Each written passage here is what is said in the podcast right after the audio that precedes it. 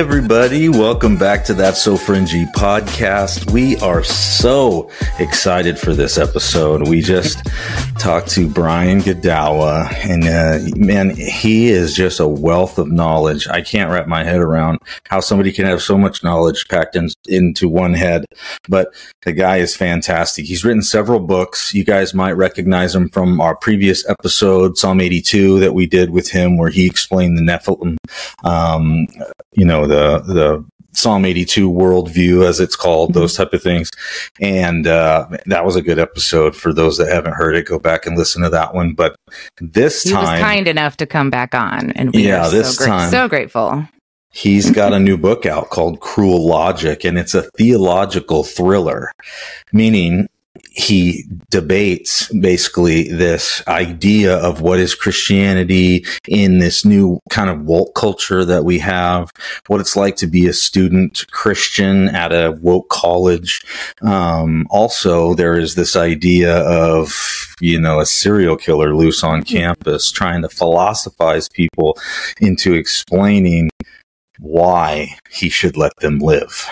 It's a fantastic read. The philosophy in the book is outstanding. The arguments in the book back and forth are outstanding. It just gets your mind thinking. But before we get into that episode, I would like to talk a little bit about baby Malachi. Guys, baby Malachi baby. is here. Kristen got a baby for Christmas and for her No, birthday my birthday. all together, both. so I don't have to get her Christmas gift or birthday gift. It's just, Wait, whoa, whoa, it's whoa. fantastic. I Yeah. I actually also got a bread maker. Yeah. Thank, thanks, Rick. yeah. He's like, got- now make me bread. That's right. I got you, girl. So Malachi's here, 7 Mhm. what, 7 Eleven? No. 7 Eleven, 20 and a half inches. He was Yeah. born on December 5th. Bethany and baby are doing fabulously. Very she well. is she's an amazing human being. Can't wait to have her back on the podcast, but you know, we're gonna we're gonna let her take a little time off. I guess. Spend time whatever. with the baby. but with that, that's a little update for you guys. Everything's going Mhm. good here with us. You know, we're just grinding, wanting to do more research. We got another episode that Kristen's researching for right now. That's coming up. We're going to be talking about, tell them. the Oklahoma City bombing. So we're still in our false flag series, um, which is obviously an event that happened that killed people. That was terrible, but it didn't happen the way or by whom they they said. So I'm Yeah. digging into the Oklahoma City bombing stuff now, and then you you know we don't know exactly where we're going to go on the next one, but we have some school shootings that we want to talk about, and we we have actually bounced around the idea of doing the JFK assassination. So. Yes. We, we shall see where our research takes us. That's right. We've but we're going to got- have a little break in between with some of this stuff because this is, you know, doing the false flag stuff is really, is really heavy and Yeah. it takes a lot of research and a lot of time. And sometimes it's fun to just get on with guests and, and let somebody else teach you for a little bit. So we're going to take little breaks in between because we don't want to overwhelm you with some of the, some of the more, more negative parts of culture. yeah. But we do have Demon Eraser coming on. We For do. those of you that know who Demon Eraser is, he's agreed to come on. We're going to talk about some things like deliverance and stuff like Mhm. that. Who else we got? Oh, we got Justin from the Dig podcast, but now he started his own podcast. What's it called? Prometheus. Prometheus Lens. Yeah, so Yeah, he's going to come Lens. on. Yeah. If you guys remember Justin from the Dig podcast, he came on and did the Three Rebellions podcast. Um, that was a fantastic one. If you haven't heard that one, go back and listen to that. But he's going to come on talk about what he's doing now on his new podcast, Prometheus Mhm. Lens. Guys, we can't stop, won't stop. You can't stop a freight train. We love doing this. We love interacting with you guys, and it's just going to keep coming. So get ready. And if we're you haven't continue. noticed, I have a bit of a new background. I've Mhm. taken over my son's room because he has like a supercomputer and a huge, awesome desk. And so I just kind of kicked him out and said, "Sorry, I'm Sorry, taking we're over getting your bedroom for a little bit." Yeah, Yeah, he gets it. He loves his Yeah. mama. Well, you guys are so awesome for coming and listening to us. We couldn't even begin to express how much we are thankful for you guys. We're not in this for the money. We're in this for the love. And uh, you guys are showing us love. We're showing you love. And we just, we're loving it, if you know what I mean. Oh, this is like a Oh. love fest in here. Oh, also, it's Christmas time. Oh, I know. I did a little studio decorating. Ra- I can't help it. I can't help myself. My, my, flat Earth map. She wrapped it up. Oh, just, just put it just away. go with it, okay? Just, just go, go, with it. it. It's All right, you guys. time, and I like it. Well, I want to get into this episode, mm-hmm. and at the end of this episode, you're going to see a poll at the bottom uh, in the show. is the show notes, and then below that, there's going to be a poll. So if you guys scroll to the bottom of this page that you're listening to on Spotify, scroll to the bottom, and you'll see a poll. I'm going to put on there whether you would like us to do a live Q and A, and we're going to be doing that probably from Rumble YouTube, and Instagram. I think is what we're going to yeah. do. So we'll be announcing. we will put out the that. date ahead of time, so you guys know you could get your questions ready. You can, yeah, whatever. But but just to be able to have some real time interaction with everybody, I think would be awesome. Yep. So we're going to do that coming up. We'll announce that, but I, I want to know in the in the poll if you guys want to see that and that's something that you'd like to do. So mm-hmm. give us some mm-hmm. love in the poll. And uh, with that, and, and a reminder: if you're not listening on Spotify, you're not seeing our video. So Spotify is a, is where you go to, to watch the video and it's just in the in the actual program. You don't have to go to anything special. Just start listening to the the Spotify link and and you get to see sideways. us. You get to see us and you get to see well, obviously we're Norwegian, so this is the background for now, but That's right. Well, I think we've significantly taken up their time. They came yeah. to listen to Brian, and now they're just listening to us, and they're like, know. bored, move on. Mm-hmm. So we're going to do that. Moving on. All right, everybody, welcome back to That's So Fringy podcast. We are back with our friend Brian Godawa, the author and screenwriter. You know him from our previous episode. Maybe you're new to the podcast and you haven't heard of him before, but we want to reintroduce him to you. Brian, he's with us here. How are you today? Great. Uh, good to be on with you, Rick and Kristen. Yes. Yeah, it's so awesome to have you. We heard you have a new book and uh, Cruel Logic, as it's called, and uh, it's a it's a novel. And so we wanted to have you on to talk a little bit about I, I was overwhelmed uh, by this book. I, I, thought it was fantastic. And so we just wanted to talk about some of the things that are in the book, tease out kind of where you were going with those things in your head, those type of things. And, uh, man, we just love to have conversation with cool people. So, and you're one of those. yeah. so tell us how you, how I'm you got this. Cool. yeah. Check me out. Just tell us how you got this idea because I'm so fascinated by this story. Yeah, Cruel Logic has a, a quite a long history, actually. so I'll go back far enough where. Um, so I've always loved apologetics and mm. philosophy, at least from my college, from when I got into college freshman year. From that point on, I was interested deeply in apologetics and philosophy. So I've done a lot of that, read a lot of that throughout my life. Um, but, uh, yeah, well, okay. So, so one of my old time favorite apologists when I was younger was this old guy. He's, he's the late Dr. Martin, uh, mm. Walter Martin, actually. He wrote this book, Kingdom of the Cults. He's way back in the seventies. You know what I mean? So, sure but he was great. He was a rascally guy and had a good sense of humor. Um, but he also was very creative in how he came up with ideas. And he was explaining on this old show, uh, old radio show about how he was frustrated with an atheist who couldn't understand what he was trying to explain to him that yes, as an atheist, you may have morality that doesn't mm-hmm. seem much different than mine, but you don't have a basis for your morality in your mm-hmm. atheist worldview. And he j- didn't get it. So he finally said, okay, look, it's 1940s Germany and I'm a Nazi uh, guard camp and you're a Jew and I've got a gun pointed at you. Give yeah. me one reason why I shouldn't shoot you. Mm. And I never forgot that all through the years. I thought that was one of the most powerful ways of really explaining the moral argument for the existence of God. And what, what mm-hmm. that is, is that people who claim that um, God is a problem because moral problem, right? Because you see so much evil in the world. How can such a God, loving God, you know, allow that? Well, that's a common thing. People, Christians can often be stumped by it. But the really, the, if you look into that logically and stuff, the problem is not with the Christian. The problem's with the unbeliever. Because if what the mm. unbeliever says is true about reality. There is no transcendent objective God. Therefore, there's no transcendent objective morality that we are obligated to. Mm. Ultimately, there's only power. And so really the atheist is the one who has a problem because if you believe there is no God, then there's no such thing as evil evil being yeah. an objective standard that transcends sure. our subjective feelings, right? Doesn't matter how much you feel it's it's right, it's still wrong. That's what we say when we talk about evil.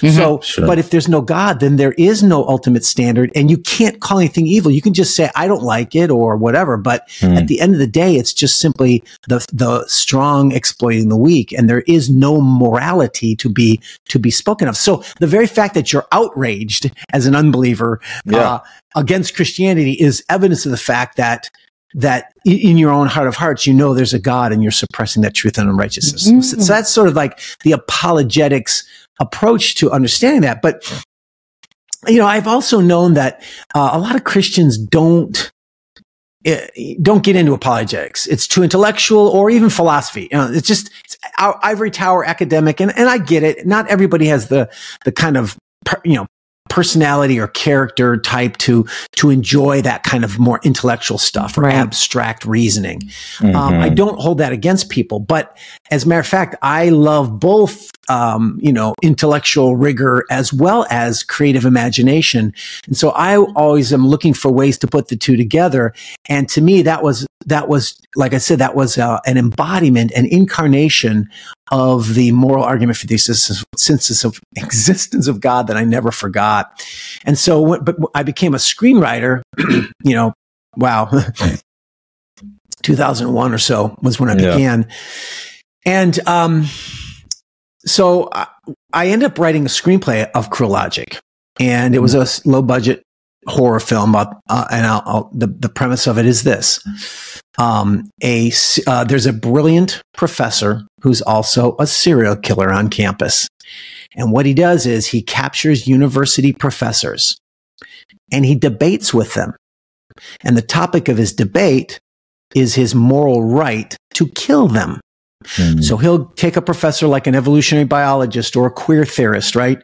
And he'll say, look, you know, he captures them. So he, they're tied up in the chair, but they have to, basically, they have to def, uh, argue for their lives. He says, if what you say is true about reality, then give me one valid reason why I should not kill you and I'll let you go. Mm. So he's using logic to, to address their ethical systems. And needless to say, the resulting consequences are, not, are quite dire indeed. Yeah. um, so that's sort of the premise of the story that became the screenplay for Cruel Logic. But over the years, I was never able to get it made as a movie. And um, I started writing novels in like 2011, and those were my um, Bible novels that I've been writing, supernatural epics, right? Mm-hmm. But I finally got to the point where I could take a pause on that and and finally put into novel form this cruel logic idea. In fact, I mm. I had loved it so much I I tried so hard to get it made. I made a short movie uh, called Cruel Logic, and it's one of the scenes out mm. of hmm. the script with the de- one of the debate scenes, and I shot it as a little short film, and you can actually find it um, on my um, website godawa.com. It's it's a cool little movie, but anyway. So I worked this out for so long, but when I came to the point where I was going to write the novel, a lot of things have changed in over, over the decade in in, or at least changed in our awareness of what's going on in the universities. Mm-hmm. And although it's been going on since the 60s, postmodernism and wokeness has really uh, captured the universities. And that sort of brings a new bigger dimension that's that's connected but it's a bigger story and of course engaging in his his um, serial killing and there's a cop and a psychologist a psychology professor who's trying to hunt him down, capture him. But in the meantime, there's also the story of a evangelical Christian who's go, who's a freshman at this fictional, um, you know, woke university, and it tells his journey of being caught up into the social justice movement and wokeness, and it shows how um, as we're following his journey, we see him ill equipped to deal with these ideas because the, in my opinion, it's sort of showcasing the weakness of modern evangelicalism. Mm-hmm. It's a, it's quite pathetic and unable to really address the, the form, most powerful form of unbelief these days. And I mm-hmm. wanted to, to, you know, we hear a lot about this Christian deconstruction, right? Yes. Where a lot of podcasts, you know, celebrities and stuff and musicians talking about how they lost their faith. And mm-hmm. well, look, it's, it, you know, that's been around since the beginning of time. And ever since universities, there's been Christians who've gone to college and lost their faith. But for some reason, there's sort of this new way of seeing it. And I, I wanted to address that and, and wrestle with that in the context of this university and how it all ties in is while this serial killer is indeed, you know, um, capturing these people and he's going through this rigorous argumentation with them. And by the way, if you're worried, I, one of the reasons why I put it in this entertainment context was I wanted to make philosophy interesting and entertaining. So it is, it does get heavy and deep at times, but I tried to to use the kind of writing that would make it interesting and worthy of people cu- people's curiosity. Not mm-hmm. you don't have to just be an intellectual to appreciate it. Is my point. Sure. So, um, so the context of the university now is the bigger picture story of what happens. Well, okay, what we're seeing in society today comes from ultimately uh, many sources, but I think the university is one of the dominant forces for changing our culture where we now see government, media, entertainment is all captured by this wokeness that we're struggling with, right? It really well, is. I, I think it comes from, it starts with ideas and ideas have consequences. Mm. So the university, when it, when it began to turn against Western civilization rather than teaching Western civilization, um, that's when, when the beginning of the end is, so to speak. And the, the, the enemy of the left the enemy of woke left is Western civilization. That's why when they say things like, you know, patriarchy, homo, uh, homophobia, gender phobia, all that stuff, you know, sexism and all that stuff. What they're saying is Western civilization, and that's their conscious goal. Hmm. And underlying Western civilization, certainly in the ethical realm, is Judeo Christianity or the Bible. And that's why they are mm-hmm. definitely, and they try to link Christianity to patriarchalism, patriot, the patriarchy and all that. Mm-hmm. And so, so there's this, the, this agenda, which is a worldview agenda. And what it does is, you know, how it gets, you know, we look around us now, we say, how in the world did this crazy, crazy notion of gender, like there's more than two genders and that a boy can become a girl and a girl can, can become a boy. How did that get, how did that hmm. absurdity get to the point, point where it's actually being debated? Well, it begins in the intellectual realm an ivory tower that we're not aware of and they debate it and they get, get, they get it entrenched over decades. Then the students come through they get taught they go out in the world grow up get jobs and they go out into the government and the media and they're bringing that with them. So so it's easily accepted in all these other realms by so mm-hmm. many of those people who are taught by that. So it sort of trickles down from the university to the culture at large and also artists will mm. also like reading a lot of that stuff and incorporating into movies, television, and music, etc. Sure, yeah. So that's that's the big picture of of of the story I'm telling, and it really reflects the microcosm as well of what's going on in that personal thriller story. I call it a theological thriller because sure. while I want to write an entertaining Silence of the Lambs type story because I enjoy those, I also want to wrestle with the important the most important issues to me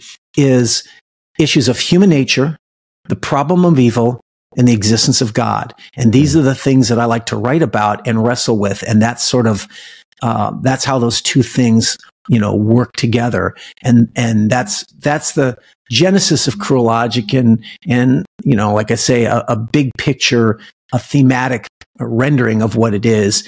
The, the dominant theme of the story, one of the dominant themes is ideas have consequences. Right. When, when people teach these absurd things, people end up behaving in absurd ways, but also in way, in evil ways. So, yes. and, and at the mm-hmm. same time, I wanted to deal with this wokeness factually and realistically. And this is not an, uh, an, attempt by me to go out there and demonize and write propaganda. Uh, that that stuff doesn't interest me. I so I wanted to capture what it's really like to be in the university. So all the events that occur within my story that happen in the university are actually based in real events that have occurred in the last five or ten years that I know mm-hmm. about. And so I wanted to capture that realism so people get that sense of verisimilitude, as they say.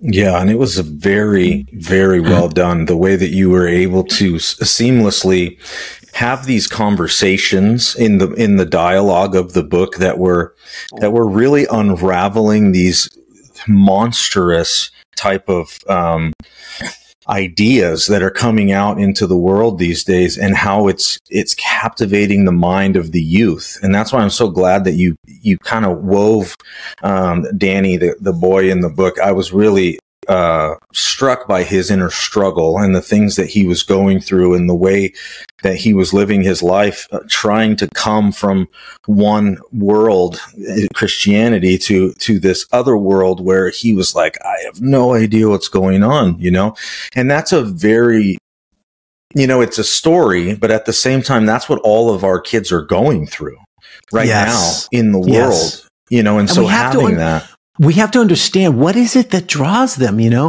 And mm-hmm. I think on the surface, there's a sort of, you know, they use the term justice a lot and every human has this intense, innate sort of desire for justice. We want just desserts for actions and behaviors.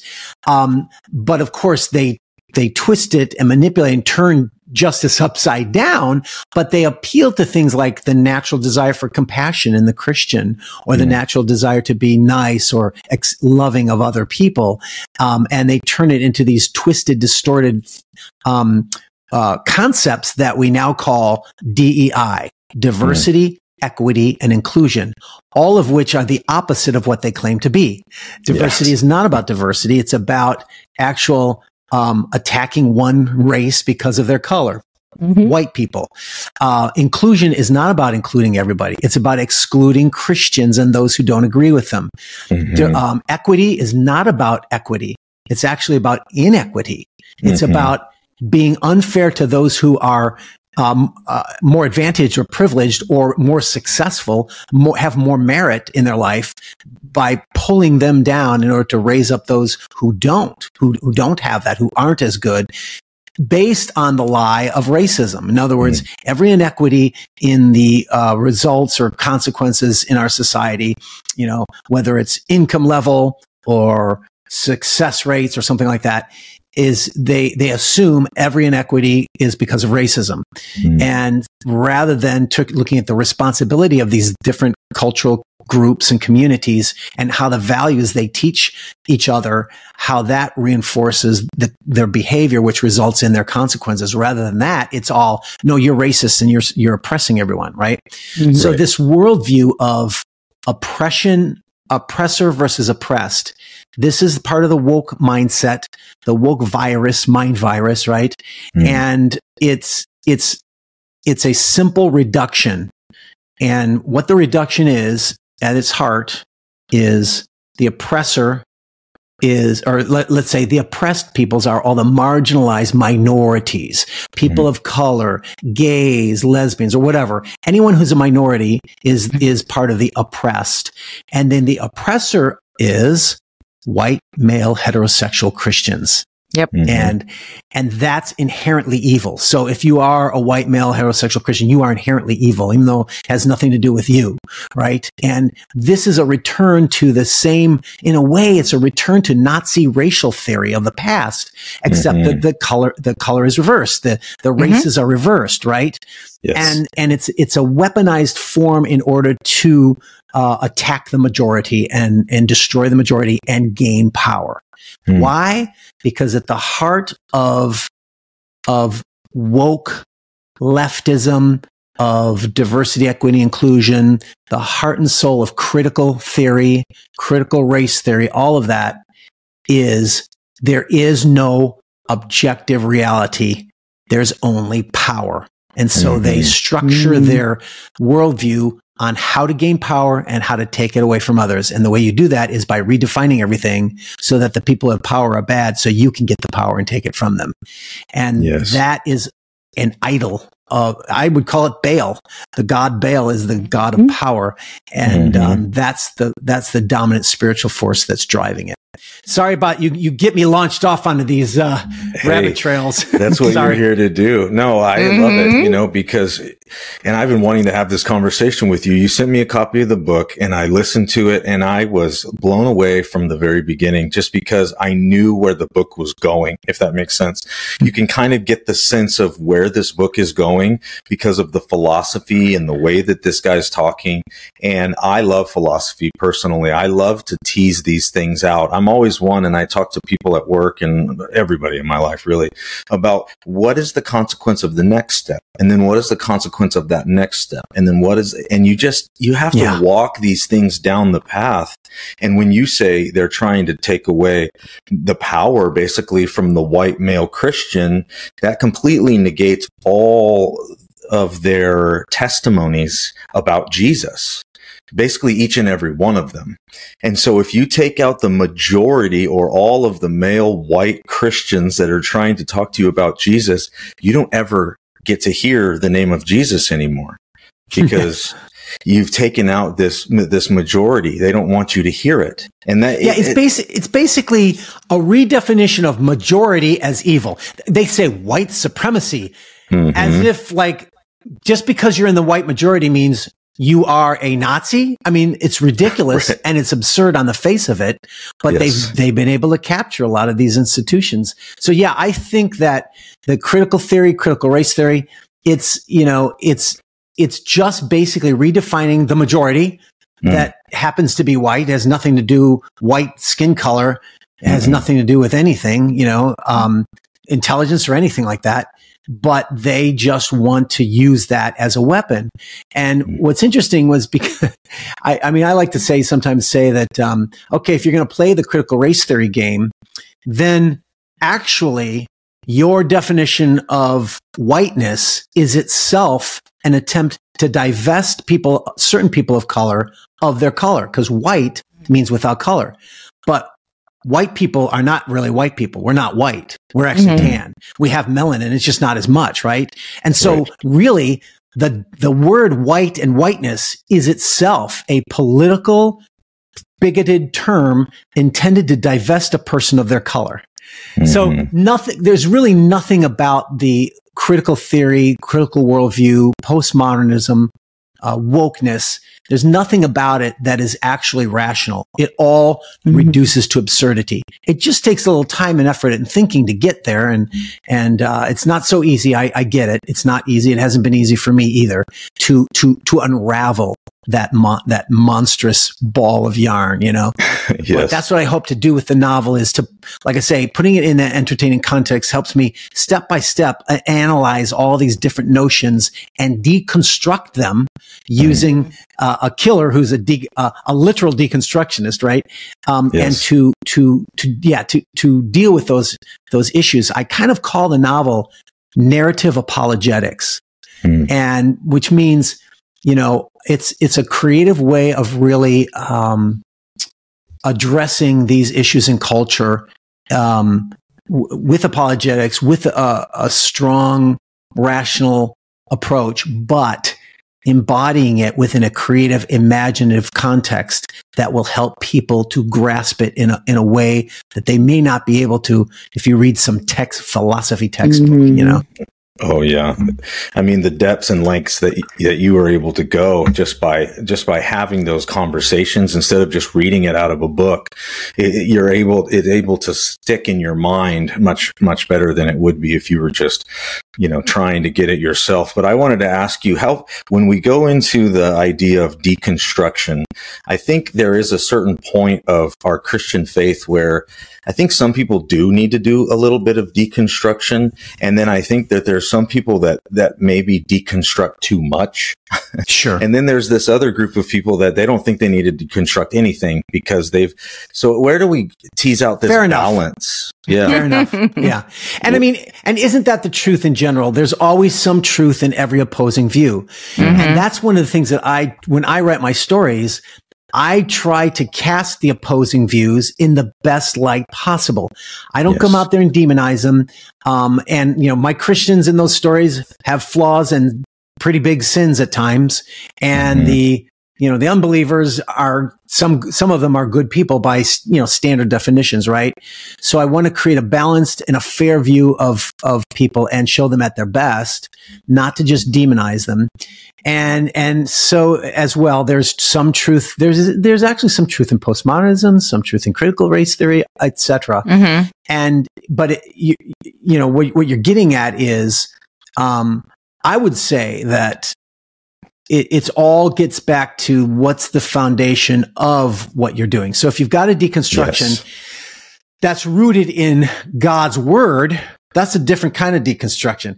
I deconstructed uh, several times in, in my past theologically where I've completely turned around f- about face on several of my theological views, but it was based on reading and studying the Bible and God's word hmm and um and not embracing a godless system whose whose um fundamental premises are anti-biblical. Now you don't Mhm. necessarily know that up front, but you have to think deeper to find it and to see it and to understand that. But that's what I would argue is going on with these deconstruction cases. And sometimes the fault is with Christians. Like in my story, one, one of the points I want to make is we Christians have been ill-equipped. You, we go to our churches where we're taught very minimal stuff about dealing with the problems in the world, whether it's problems with Bible translation. You know, Mhm. we think, oh, this is God's word. Everything is exactly perfect, like like it was given directly from heaven, not providentially through through man's writing. And w- we have this distorted view that we think that's what inerrancy is, but it's not biblical because if you look into the facts, if you look at Bible transmission of translations and stuff over the years, there's a lot of lot of textual problems. It's called textual Mhm. criticism, and we Mhm. don't learn any of that stuff because it's oh no, don't, don't- it's God's word, so just trust it. But when they come to college and they finally, you know. Discover Bart Ehrman. He's like the big popular one.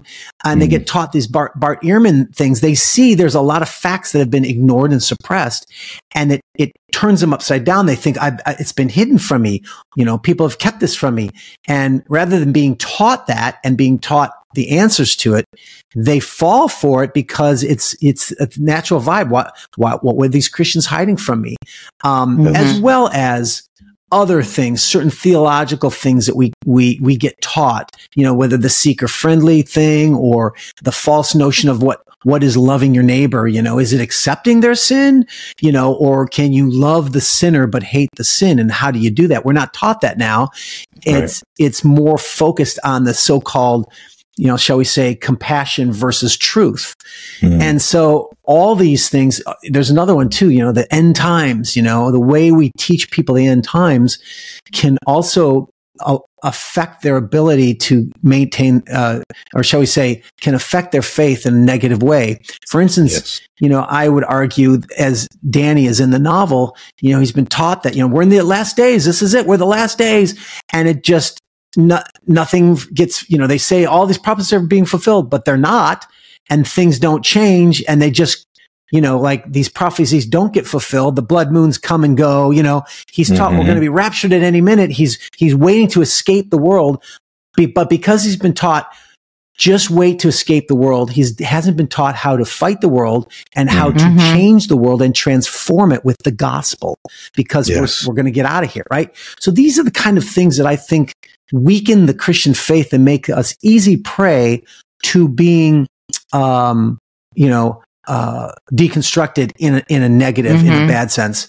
And yet to some degree, yeah, we're, we're the church, uh, the, you know, the, the churches are responsible for that to some degree because they haven't equipped, uh, Christians well enough to, to counter it. Yeah, I think this next generation is so focused on emotion and and and doing everything out of emotion instead of standing on the rock, which is which is God's word, which is God's truth, and Yeah. and, and I think it's going to be a, a big a big hindrance for this generation coming up. yeah, up. it really is. And and it's important for us to understand that um our arguments and logic when we lay out the facts and the logic, they don't it doesn't appeal to them. They're not Mhm. thinking in that level. Yep. Does that mean we should jettison logic and facts? No, but what it does mean is we need to start to understand and communicate those things Mhm. within an emotional context. Yes. And by the way, that's what I think storytelling is one of the best ways to do that. And that's why it's been my personal calling Mhm. and, uh, for for my life is is is doing that. The, the storytelling can meet them in their soul in a way that uh, of logical argument cannot. And we must still maintain logic. We must still maintain facts, but we have to become more savvy with persuasion. And Yes. we've got a long way to go with that, sadly. But Yeah. I, I still really think there's a lot of Christians who who do get it, and they're they're they're working on it. You know, we're getting better. I see Mhm. that. Yeah, I see that in the in the world these days. I see it on the internet. I see it in the correspondence that I have with people that we talk to and interview and and our, our, our audience as a as a whole. You're seeing that everybody wants to be a little bit better to each other. They want to try to do a little bit better. And and they're I think people are beginning to realize that my actions do really affect you. You know, I think we got through some of the hardships of the last few years and, and people are starting to rely a lot more on each other a lot like they Yeah. did right after 9-11 where everybody came together you know like 9-12 was a big day for america everybody Yeah. came together and was really tight and uh you know whatever you think about 9-11 but nowadays we we're coming together in this hardship and we're finding common ground and these podcasts are popping up like crazy and people are willing to have discourse again you know i did like that you talked in the book about you know discourse how how we have to have this we have to be able Yeah. to have these talks and we don't anymore where where these guys used to stand out in the square and wax poetic all day just talking about all of the things Yeah. that that are going on in the world and and just basically giving them their thoughts you know and people would stand around and just listen to their thoughts And also engage and interact. Yeah, absolutely. yeah and But you're beginning I- to see that again Sorry. One example I think is precisely what you guys are doing. You know, we, we have with the explosion of podcasting now, eh, normal people, as long as you're talented and do a good job of it, you can actually become influential. And we see, ironically, uh, a lot of podcasts that can sometimes go on for two hours of just people like us, talking heads, and people are just hungry for this stuff because Yes. we, despite the fact that there is a component of our culture that's very much like, you know, immediate gratification. Uh, what is it? The adrenaline junkies of the, of the, um, social media, you know, swiping Yes. and all that kind of stuff. But there is a corresponding backlash of people wanting depth and wanting to hear something in depth for a, a discussion, a conversation, you know, Yes. and, um, and, and I'm hopeful in that sense, but, but a lot of that is based upon freedom. And that, uh, you know, with the lockdowns of, of the COVID lockdowns, the, our fascist government in America has, has, you know, um, already operated in that way of controlling us and imposing a kind of a mass psychosis where, you know, you alienate everyone, you, um, you know, you frighten them with this boogeyman like the COVID thing. Mhm. And not to say that there, COVID wasn't real. It was real and people Right. died, but they exploded it into this that we now know was lies at almost every level. yes. And, um, the, we did the opposite of what we should have done. We should have kept everything open and only quarantined the sick as, as you've Mhm. always done in history, right? Right. right. I'm, I'm going off topic, but, but my point is, is that, th- is that, that control though has, has, has also gotten into the speech. Mhm. And so what they did then is, and now has what has come out and is coming out more and more is how literally the government, the FBI, the, the, uh, what is it? Homeland Department of Homeland Homeland Security, yeah. DHS, uh, and other um, intelligence organizations were literally working with all this mainstream media to suppress facts and knowledge Yep. about COVID and about the vaccine, which is Mhm. now this, we now realize it's this worthless, useless thing that, that is actually killing people and is soon going to be killing as many people as COVID did. Yes. So, but the point is, is freedom. Uh, a culture's lost when you no longer have freedom of speech, and so that's why they're Mhm. focusing so much on Mm. uh, not allowing us to speak, and that's why you know you see in in left in leftist universities what's happened Mhm. lately. These university presidents of Harvard and MIT, and it's it's okay to promote genocide of the Jews because that's a left wing viewpoint, right? Mhm. That's that has that has freedom, right? But no conservative ideas are allowed because they're Nazi like, right? You know, Right, so right. conservatives aren't allowed to communicate on campus and and they're suppressed. And that's the goal. The goal is because freedom is rooted in freedom of speech. If you're not allowed to speak, then the truth will be squelched. Mm. And Yep. so you be, you lose all freedoms by losing the freedom of speech. And that's Yes. why they're so heavily focused on suppressing that. Thank God we have enough openness. And some people, I mean, you know, yeah, we can go down that path, but Yeah. but um, that's one of the things that occurs in my novel where I have the speech codes being enforced and I have students rising up in protest and becoming violent like they, they have been Mhm. and how the, the administrations on these campuses are themselves the most oppressive, oppressive fascist regime, regimes you can imagine. Yeah. Oh, Um, yeah.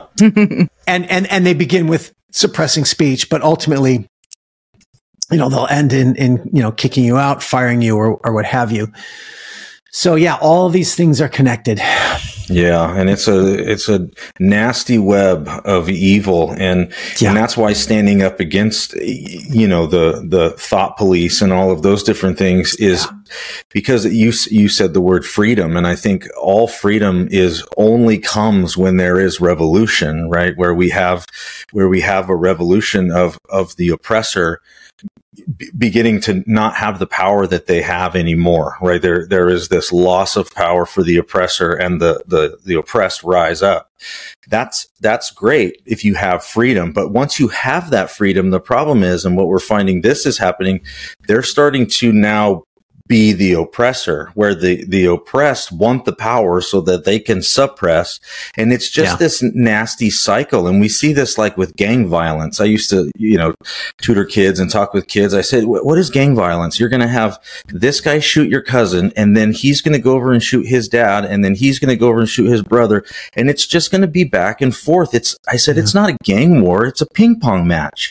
That's really what's happening here. And it's never going to stop and if you don't And- have any referees you're you're just doing whatever you want to do Yeah, and I was going to say that's why I think Christianity is the only answer to that. Because again, if there is no God, then ultimately, ultimately Nietzsche was right. Hmm. Nietzsche said that you know he was he was fearing the very thing he feared. He said would happen has happened, and that is the nihilism of power. And ironically, his views actually led to that. But nevertheless, um, postmodernism is very much the logical conclusion of Nietzsche, Nietzsche's own philosophy. Hmm. Um, but so without God, all you ultimately, when you become more and more consistent, they have all these systems, whether it's, you know, whatever, libertarianism or, you know, uh, Democrats or liberals or leftism, but they're all basically reduced to power in the end without Mhm. the, a living God to be the control factor of man's nature. This is why the founding fathers were so brilliant and we have the potential, uh, because we have the, you know, the, it's not perfect, but the best system possible to Mhm. restrain tyranny. Mhm. Why? Because of this. They don't Mhm. reduce the world to oppressor and oppressed. They understand all humans are created in the image of God and therefore they have the potential to be, to be good, but all humans also have a sinful human nature. yes. And because of that, power will always be an aphrodisiac or a temptation for Mm. anyone, good Yes. or bad, who gets it. So therefore, the institutions that they sought to build, they, you know, they're falling apart now, but nonetheless, they lasted for a while. Mm. Um, the institutions they sought to build were based on that, that balance of power issue. Um, so that no matter who you were, right wing, left wing, or whatever, you your li- your power should be limited. Why? Because no matter how good you think you are or you are, Hmm. you can be tempted by power to become a tyrant, and um, that was the brilliance of their system. And in as opposed to revolution, which is revolution is the rising up of the masses to overthrow their those in authority but revolution is unbiblical in the sense that um, it is a it is a rejection of authority Mm. rather than a submission Right. to authority. Mm. And uh, now, does that mean we should just sit back and let tyrannical governments roll over us? No, not necessarily. There are ways to deal with that. Mhm. But the mob revolution that has always driven the left, whether it's the French Revolution, Mhm. right, with the guillotine, Mhm. um, communism, or today that you see the the students or the uh, you know like Portland, Oregon, when they get the Chaz, you know the uh, Yeah. you know the autonomous zones, you see Mhm. everything devolves devolves into chaos Yep. with their approach because that's what revolution leads to. Um, so how to properly deal with ty- tyrannical authority is a is a different issue, and but Mhm. nevertheless, that's the heart and soul of what's come out of the university Mhm. which is heavily rooted in Marxism for, for one thing, but, uh, yeah, Yeah. at least in terms of its political edge, it's got that Marxist edge to it, you know? Sure. I was fascinated by the amount of research that one would have to do to write a book like this. How how many and you said this goes way way back. So how many Yeah. hours do you think you've put into this book or could you even yeah, that's not quantify? measurable.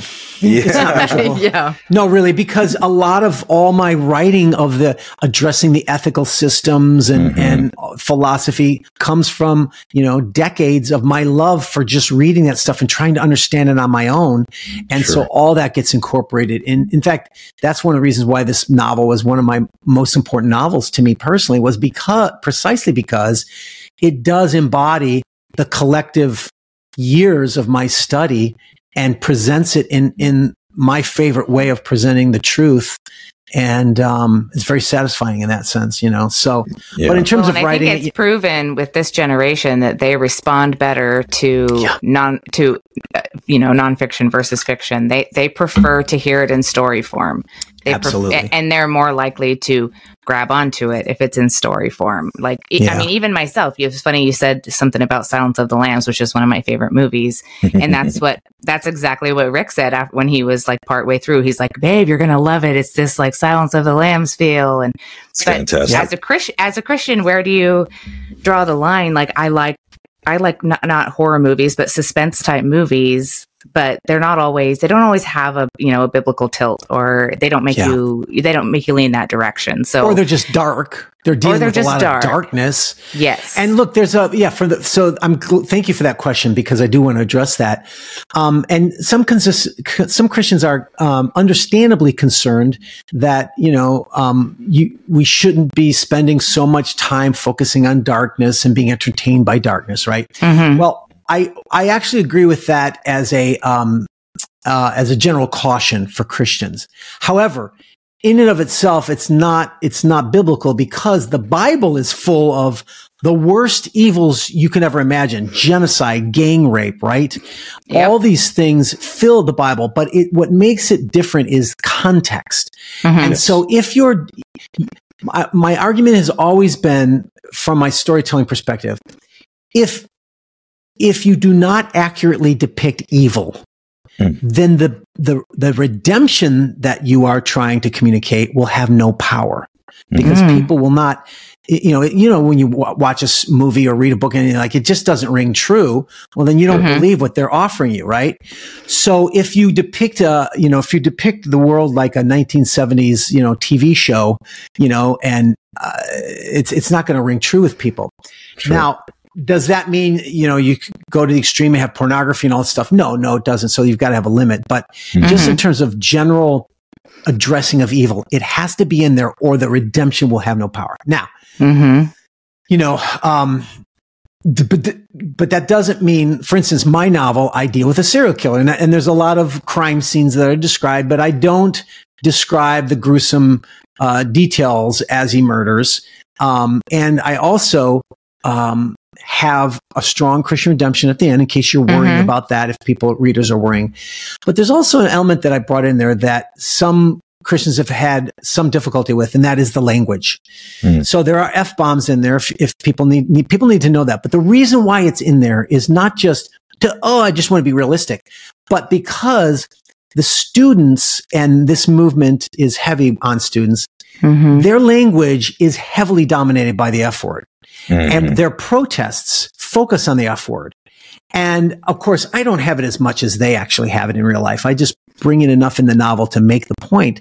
But the Mhm. thing is, is there's two things, there's two reasons for that. And one is, look, if you're going to have these students saying, gosh darn it, or, you know, that darned, you know, darned Western civilization, it's, you know, it's ridiculous. It looks like I a It's stupid go- TV show.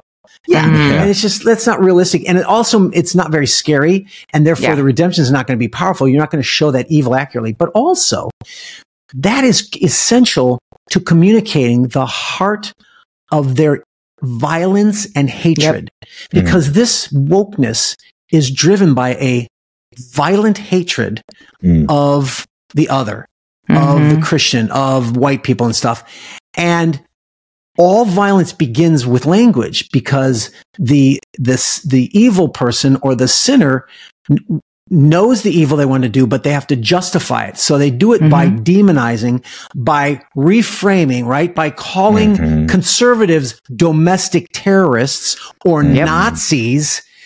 That makes them, well, it's okay to kill a Nazi then, right? Or it's okay to punch a Nazi because we all Mhm. think that is justifiable. So they have to demonize their opponents in order to justify the violence that they engage in. so it's Mm, very like that. crucial to Yep. show again ideas have consequences so i need to show their their language is full of violence hate violent hatred and Mhm. that's what results in the violence that they engage in if you don't have that it doesn't make sense you know Yeah. and like i say that doesn't mean uh, ju- justify i don't you know i don't like Quentin Tarantino movies, you know, where every other word is there for. That's Right. Yeah. ridiculous. But Right. you've got to have a sense of reality. So there's got to be enough in there to make that point. And that's what I do, which is no Mhm. different than what the Bible does, quite frankly. I feel like it was done very tastefully. Uh, you Yeah. know, I, I wasn't offended by it by any means, but I, I'm a little edgier than most Christians when it comes to that stuff because I believe Jesus went out into the marketplace and he and he dined with these people. And if they were throwing around the f bomb, if they even had it back then, I don't know if that would be. I'm sure they had an equivalent. oh, yeah, of course they did. Yeah. I'm sure he was, you know, the son of An God equivalent. wasn't looking across the table and being like, "Oh my gosh, I can't believe you just said that." You know, he mm-hmm. was about Yeah. he was about relationship and connecting with people and you know, I've been in several conversations with people where that have ended up leading them to Christ and I can't even count the amount of F words that they said in in the context of that time. And and I sometimes I think Christians get hyper focused on what the what the Yeah. lost are saying, which eh, that that doesn't really matter what they're saying. It matters what we're saying. You know, are are we cussing back to them? Are we are we engaging that in our everyday lives, or are we living as an example? Versus being able to be in a situation where it's not like you're being punched in the face by the F word all the time. You can actually you can actually take it for what it is. And I love the way you put it in the book. You know that they use it as all kinds of different ways. Yeah, as a, they use the F word as an adjective, a noun, a verb, an Mhm. adverb.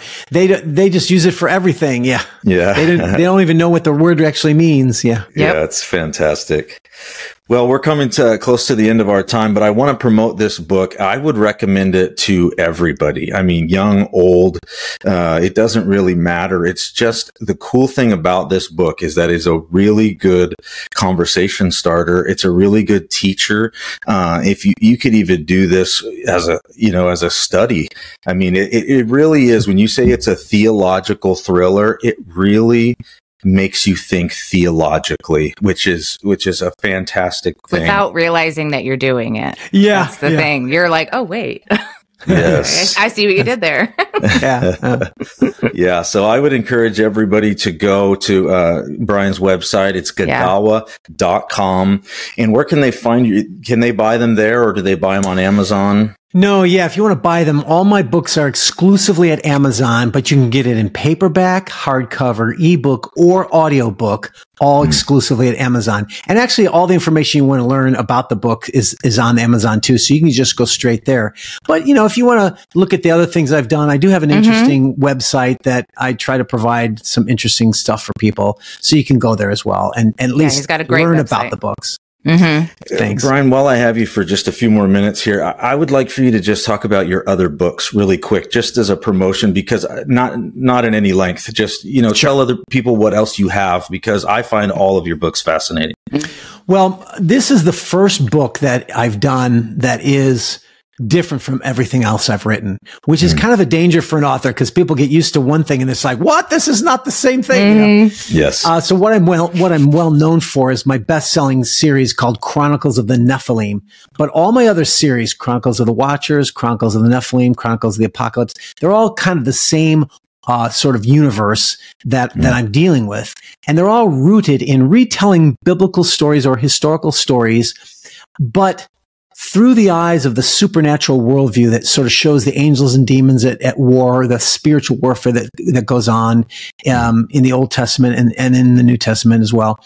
And to depict all that within the context of this, um, what I call the watcher paradigm. If you know, mm-hmm. people some may have heard of watchers and Nephilim giants mm-hmm. and stuff. So I deal with a lot of these weird esoteric or, um, you know, just strange things in the Bible, I try to help them the reader to make sense of them because they are mm-hmm. there for a reason. Uh, right. Uh, giants like um, Goliath are not just a strange anomaly. They actually have they actually have a theological purpose in the Bible, and that's what my novels are trying to do: is to tease out that that story, that theological thread within the story and the narrative, being true to the Bible, but filling in the fiction with research and histor- history research that I've done mm-hmm. as well um, to kind of make it all make sense. You know, if that make if that makes sense. So they yeah. I call them supernatural Bible epics. Mm-hmm. So that you know, you've it's like if you like Braveheart or what you know, I've got the wars and the battles, but I've also mm-hmm. got some good romances and and all yeah. that kind of stuff in there. So yeah, you can check those out as well on Amazon. Yeah, I just wanted to let you plug that because I know we got a lot of new listeners that are coming in every day and we want to make sure that they're getting to know you and, and learning to love the things that, that we love, which is cool, epic Bible stories uh, that get you closer in your faith to, to your God. And I know that, you know, for the Christians out there, I, I, would like to say a collective thank you for all the work that you're doing because I know that a lot of people are benefiting from from what you're doing. So, thank Great. you. Uh, you're a guest on here anytime you would come and and and have these conversations with us. You're awesome to us, and we love uh, you taking the time to uh, explain yeah. these things to our audience because it's so it's so critical, and I really appreciate it. Thank you for having me, guys. Appreciate yes. it. Of course. I hope that they make this into a movie because I'm a movie. I'm a movie person. So yeah, yeah. Tell call, call da- contact Daily Wire and tell them to make there it you go. series. Actually, hey it could be a series.